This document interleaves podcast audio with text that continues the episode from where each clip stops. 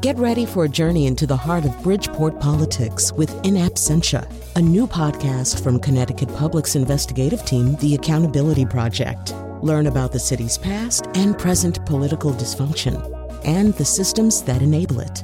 Tune in wherever you get your podcasts. Funding provided by Joe Zimmel and Valerie Friedman.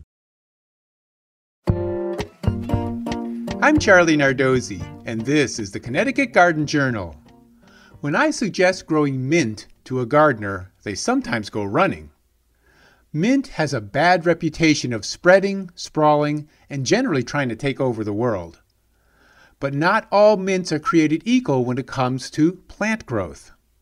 Certainly, peppermint, lemon mint, spearmint, and their offshoots, such as chocolate mint, which actually smells like chocolate but doesn't taste like it, will spread quickly and readily in a garden. But more unusual mints, such as ginger mint, banana mint, and pineapple mint, aren't as aggressive. Another way to grow mint is as a ground cover. We have fruit trees in our lawn with mulch rings around them. But instead of spreading mulch around the trees, we plant mint. The mint grows well, creating a nice ground cover that we can use in drinks and cooking. Even if it gets into the lawn, I don't care. I like the mint fragrance when I mow over it. Mint also flowers and is a favorite of beneficial insects and pollinating bees and butterflies.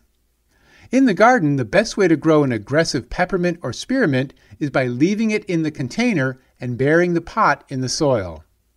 The pot acts as a natural barrier. Of course, over time, the mint will spread out of the pot, but it's easier to keep tame. Mint is also a good container plant on your deck or patio. In fall, simply cut it back and bring it indoors for winter. Placed in a sunny window, it'll resprout and give you fresh mint fragrance and taste all winter long.